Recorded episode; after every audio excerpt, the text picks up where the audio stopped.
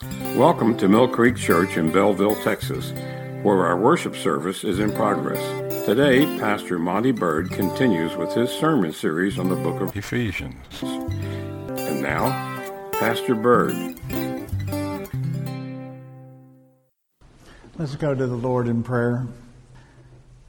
Father, as we continue our study of Ephesians, I just pray that you would open up our hearts and minds to the truth found in your word.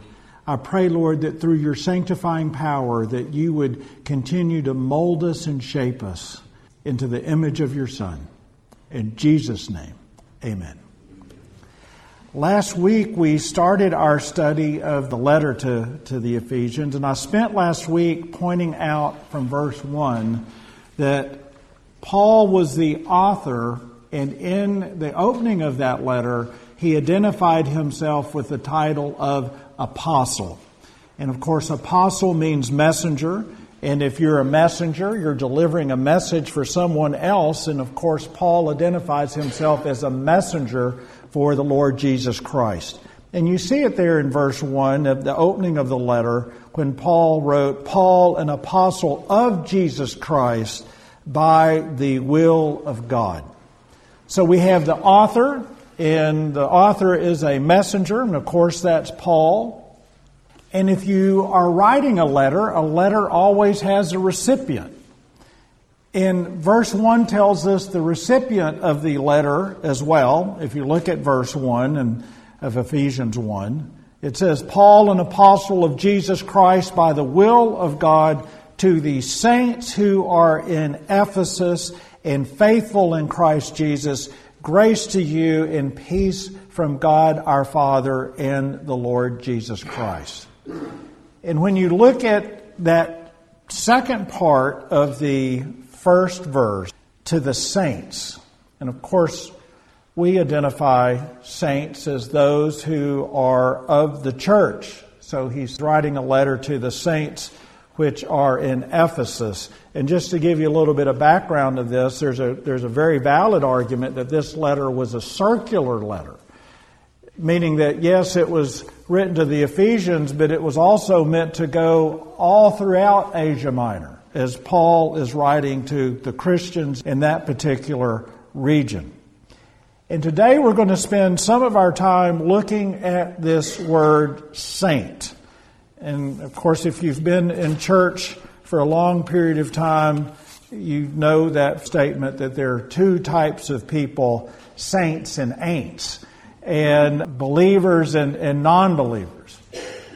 Calvin said that with a little bit more pizzazz when you look at his quote regarding that. He says, No man, therefore, is a believer who is not also a saint. And on the other hand, no man is a saint who is not a believer. Paul addressed this in the upcoming verse that we'll eventually get to in Ephesians chapter 2 verse 19 when he said, Now therefore you are no longer strangers and foreigners, but fellow citizens with the saints and members of the household of God. So, as God calls us out of darkness into light, as he explains here in Ephesians 2, that we come out of darkness, we come into light, and we become members of the household of God. We become saints.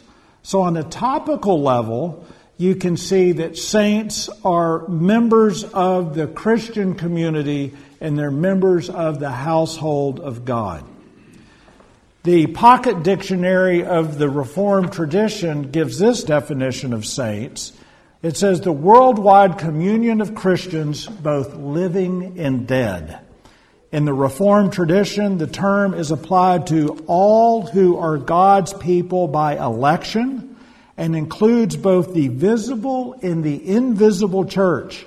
Protestants rejected the Roman Catholic notion of saints as those who have attained special merit and are worthy of veneration for their intercessory role in salvation. The witness of the faithful is a useful example, But Reform ecclesiology is essentially egalitarian in denying any kind of special class system and affirming the priesthood of all believers. So, in the Reformed tradition, we don't believe in a special sainthood. We don't pray to saints. We don't acknowledge any special merit with saints. We are all saints. As believers of the Lord Jesus Christ, we are all saints. Baugh, in his commentary on Ephesians, gave a real brief definition of what saints are, and that is consecrated people. Consecrated people. In other words, that we have been set apart. And I think that's important for us to keep in mind as we work through this letter to the Ephesians. And in fact, if you look at verse 4 of chapter 1, it reads, Just as he chose us in him before the foundation of the world, that we should be holy and without blame before him in love.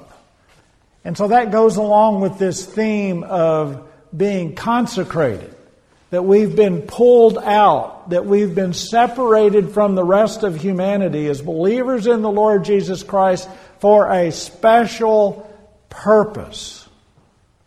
And that purpose and what I want to spend some time on this morning, because I think it's very important, is that that purpose has a very important role in our holiness. In our holiness. J.C. Ryle, in his book on holiness, went through a long description of all of the people in the New Testament as well as the Old Testament, that had some type of effort towards godliness or the pursuit of God, but they never attained a level of holiness. And he goes on in his book and he talks about the fact that knowledge won't give you holiness. A great profession perhaps will not give you holiness. A zeal won't give you holiness. Morality or an outward respectability won't give you holiness. A pursuit of knowledge or listening to preachers won't give you holiness. All of these things by themselves will not give you holiness. In fact, he says a man may have any one of these things, yet never see the Lord. Hebrews in the 10th chapter, verse 19 mentions this. Hebrews 10:19 says, "Therefore, brethren, having boldness to enter the holiest by the blood of Jesus, by a new and living way in which he consecrated for us through the veil that is his flesh, and having a high priest over the house of God, let us draw near with a true heart in full assurance in faith, having our hearts sprinkled from an evil conscience and our bodies washed with pure water. You cannot separate salvation and holiness. They come together as a package. Now, this is extremely important that we have this right. And in fact, you see this in Hebrews 10 when it mentions that we have a new and living way that we can draw near with a true heart and full assurance in faith, having our hearts sprinkled from an evil conscience. In other words, we have the blood covering right? We have the blood covering of Jesus. That's how you and I come to the Lord Jesus Christ, is that we have a blood covering. And we could argue in that blood covering from a doctrinal standpoint that that, that is our positional holiness. That's our positional holiness. Because when we accept the Lord Jesus Christ, that we have the blood covering, and the blood covering of Jesus Christ allows God to look upon us not with our own morality, our own righteousness, but He sees us as the righteousness of Christ. We're covered with that blood. That's our positional holiness. In other words, that is our justification. That's the right doctrinal word for it. And of course, I've always said that there's a cheat phrase with that. Justification means just as if I'd never sinned. That we have that. But there's a second component there in Hebrews 10, verse 22. It says, In our bodies washed with pure water. Our bodies washed with pure water. Now, MacArthur, in his commentary, makes this very important point that that is the Holy Spirit in our lives. That's the Holy Spirit in the life of the believer. And that is the Holy Spirit working in our lives, moving us more and more to look like the Lord Jesus Christ. In other words, if we look at our salvation, as I mentioned a while back, as a currency, that, oh, I'm going to heaven, that's not the correct view. We believe in a regeneration in the life of the believer. And that regeneration that becoming a new person in the Lord Jesus Christ causes one to move more and more towards God and the representation of holiness in our life that reflects the Lord Jesus Christ. That's why the writer of Hebrews wrote in Hebrews 12:14, "Pursue peace with all people and holiness, so he's telling us pursue holiness, without which, now this is very important, without which no one will see the Lord. In other words, we believe in a salvation that causes change within the life of the believer, and it's not through human effort, it's not through morality. It's through the transformation of the Lord Jesus Christ. He changes us. He changes us. He changes our appetite for the things of life from the things of the world to the things of God. He changes us.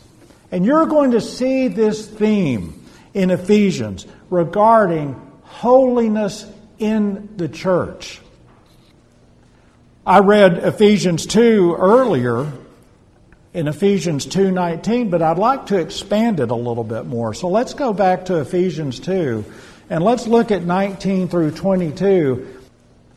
And it says, Now therefore you are no longer strangers and foreigners, but fellow citizens with the saints and members of the household of God, having been built on the foundation of the apostles and prophets, Jesus Christ himself being the chief cornerstone, in whom the whole building being fitted together grows into a holy temple in the Lord.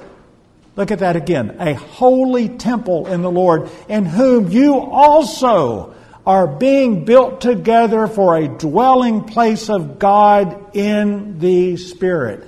That's why I'm making the argument and the point that holiness, both from a positional standpoint with justification, and then a practical standpoint in our sanctification as we pursue holiness, you can't separate that from salvation.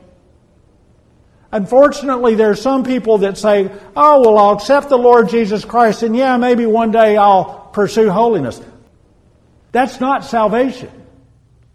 Because we believe in the transforming power of the Lord Jesus Christ. We believe that salvation has power and that you can't separate that.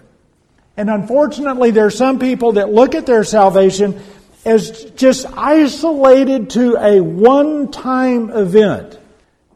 And depending upon your denominational background, people will say that one time event, and they'll say as if that's it, that it's isolated to that. So, for example, if you grew up in the Baptist tradition, what's our word for that? I walked the aisle. I made my decision. And unfortunately, there's a lot of people that look at that as that one particular aspect of time. They look at the fact that, well, that's going to get me to heaven, and then you can live your life however you want to. Because I think that you could make a valid argument that in today, in church culture, that there has been a great diminishing of this pursuit of holiness. But we are to be a holy people. We are to pursue holiness. It is part of what salvation is about because salvation isn't just limited to one time that you made a decision whether that is in the Baptist tradition or if you want to look more in the liturgical tradition of, oh, well, this is when I had my confirmation. Whatever people go back and they say, this is the time and event, this gets me heaven, and that's all salvation is about. If you limit your salvation to that, you are diminishing the richness of not only the blood of Jesus Christ, but also what God has in store for you as a believer. It is not a one time event. We have been saved, we're being saved, we will be saved. It is the power of God working in our life all the way till we see Him face to face. We believe in the regenerating power of God.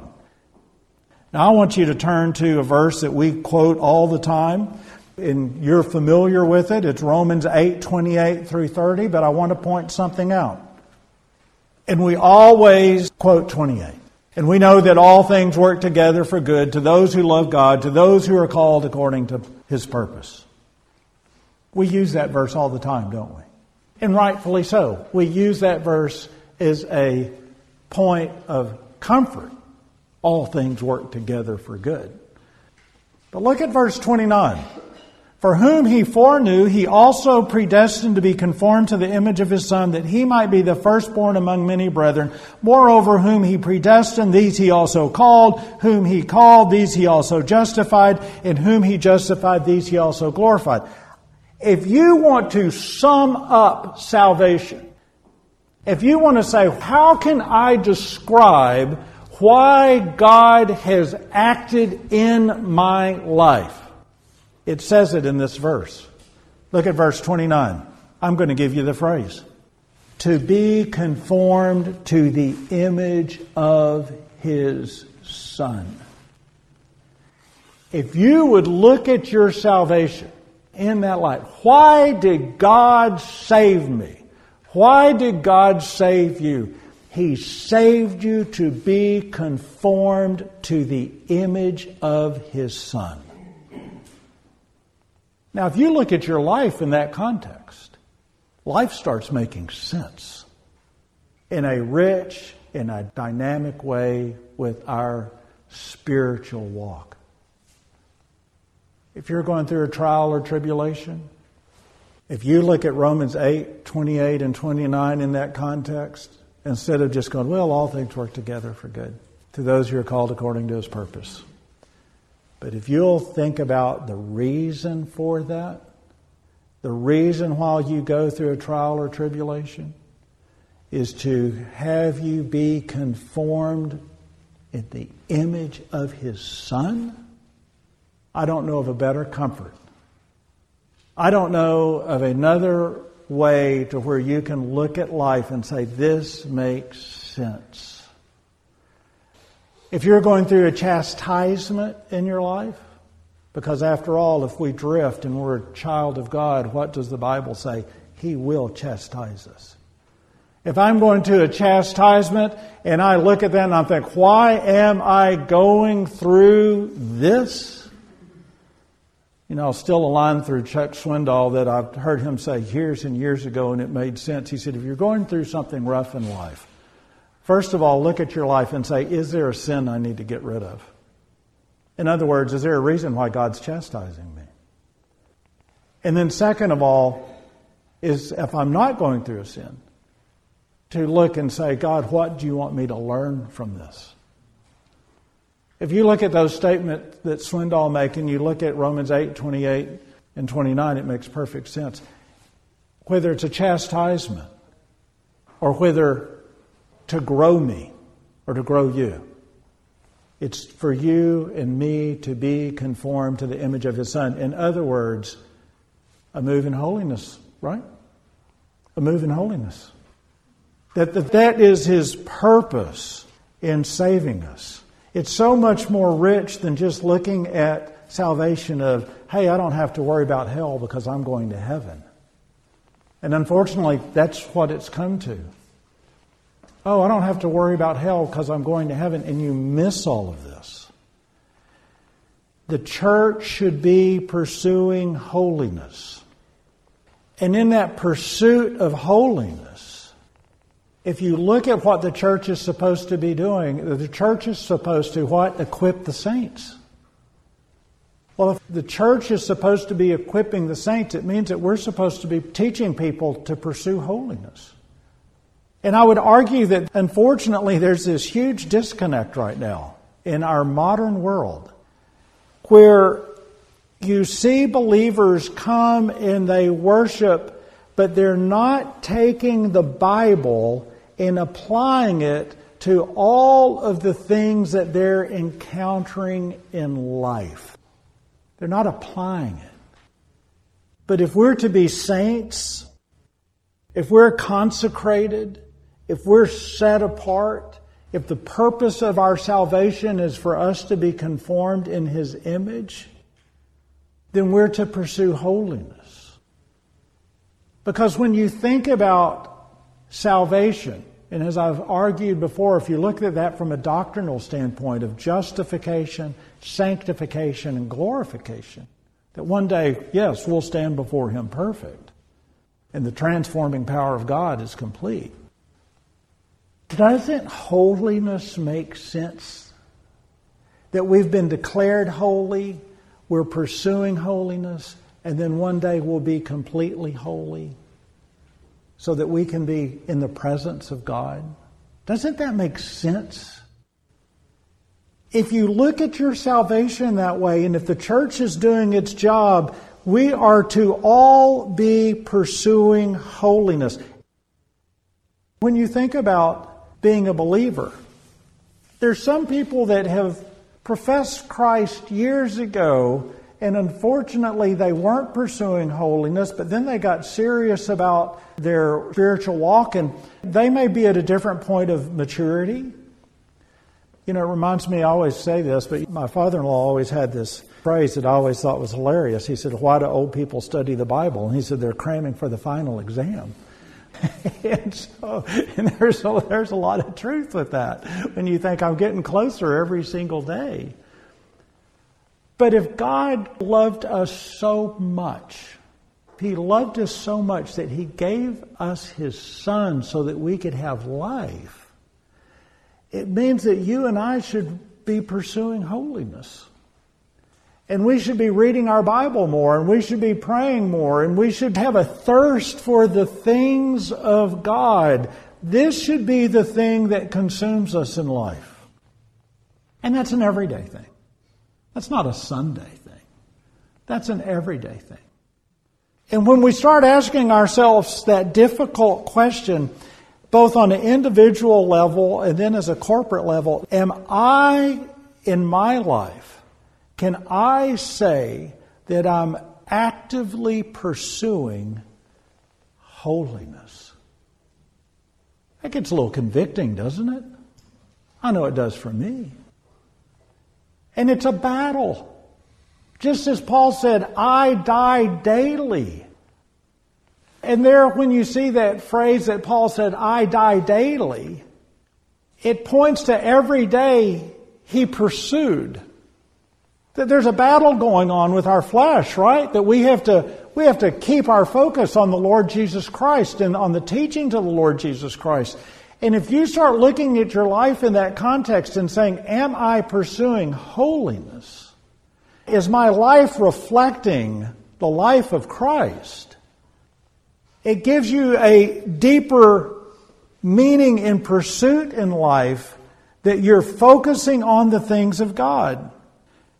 And this brings me to the next phrase that Paul used to describe the church here in the opening of the letter. He said, faithful in Christ.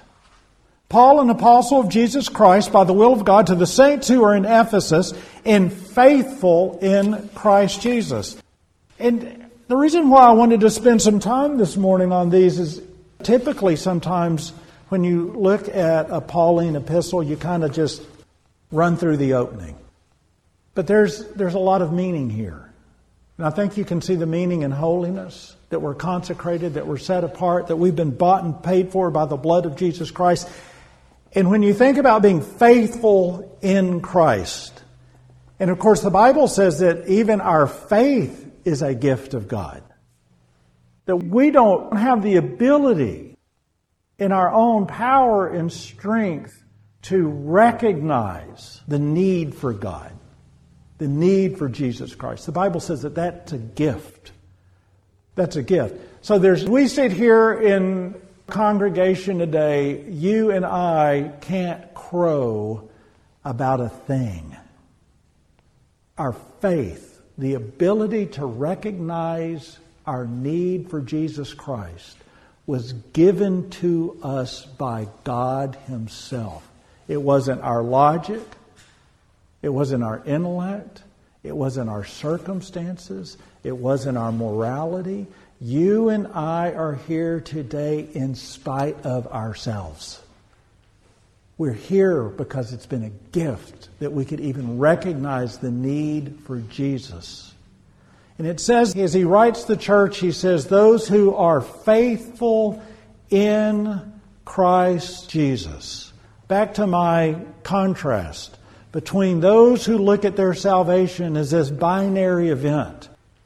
And for me, it was in 1976. At 1976, I accepted the Lord Jesus Christ. And if I just looked at that one moment in time and said, okay, I'm good, I don't have to worry about the flames of hell, that was my event, and then I'm just living my life accordingly. If you look at your salvation that way, it's completely wrong. That's when I first met Jesus. That doesn't define my relationship with Jesus. My relationship with Jesus has been ongoing.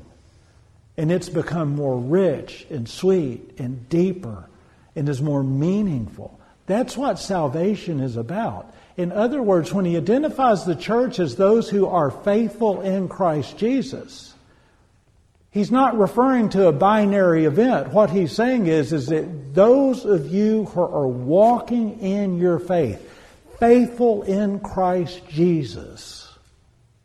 In other words, that you have a dynamic faith and that you're pursuing the things of God. And I'm about to turn to scripture that you may look and go, why in the world are you reading that? Because it doesn't go along with your sermon. I think it will after we finish. Turn with me to Matthew 13. I'm actually going to read from the Christian Standard Bible, and it is Christ explaining the parable of the seed and the sower. Matthew 13, starting in verse 18, it says, So listen to the parable of the sower. When anyone hears the word about the kingdom and doesn't understand it, the evil one comes and snatches away what is, was sown in his heart. This is the one sown along the path and the one sown on the rocky ground. This is the one who hears the word and immediately receives it with joy, but he has no root and is short lived. When distress or persecution comes because of the word, immediately he falls away. Now, the one sown among the thorns, this is one who hears the word, but the worries of this age and the deceitfulness of wealth choke the word, and it becomes unfruitful. But the one sown on the good ground, this is one who hears and understands the word, who produces fruit and yields some hundred, some sixty, some thirty times what was sown.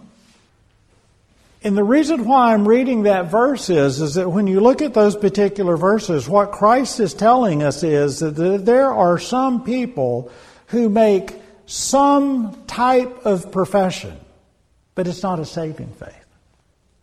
A saving faith has fruit. Now, some people look at that fruit and they go, well, that's just evangelism. That's people bringing others to saving knowledge of Jesus Christ through witnessing. It's a lot more fruit than that. And that fruit, the fruit that we can display in our own life is, is when back to Romans 8:28 is when we're conformed to his image that our life reflects this pursuit of holiness that we have this true desire to look at our life along the benchmark of the Lord Jesus Christ and saying am I pursuing? Am I moving along in reflecting the Lord Jesus Christ in my life?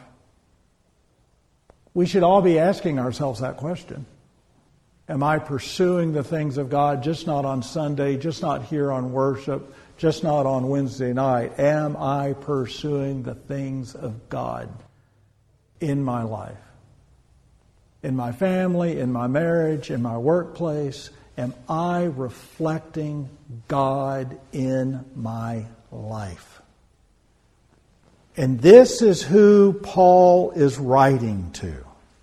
And I think that as we progress in Ephesians, what you're going to see is, is that throughout the letter, you're going to see the eternal purposes of God. And the eternal purpose of God isn't just to get you out of the flames of hell. It's so much more sweet and dynamic and meaningful. And my prayer is is that as we pursue the study of Ephesians, that we see God in all of His glory in His power in His holiness in why He has reached out in spite of us and has engaged us into a relationship so that you and I may know Him and walk with Him for eternity. Join me in prayer, please. Father, we just thank you for the richness of your word. We thank you, Lord, that it is trustworthy, that we can rest in it. I pray, Lord, that we might all have a thirst for it. I pray, Lord, that we might be a people that are truly set apart, not only just in word, but also in deed. That we might all examine our life and ask ourselves are we pursuing holiness?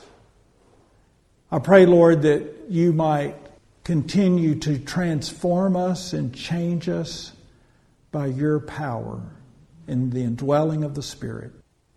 In Jesus' name, amen. Thank you for joining us as Pastor Bird continues this sermon series. If you wish to hear more, you may find him at millcreekchurch.org or go to sermonaudio.com slash millcreekchurch. Prayer requests may also be left at millcreekchurch.org. Our church services are as follows. Sunday morning Bible study is at 9 a.m., followed by our worship service at 10 a.m. We have Wednesday night prayer meeting and Bible study, and they are at 6.30 p.m. For more information and our mission statement, please visit our website, millcreekchurch.org.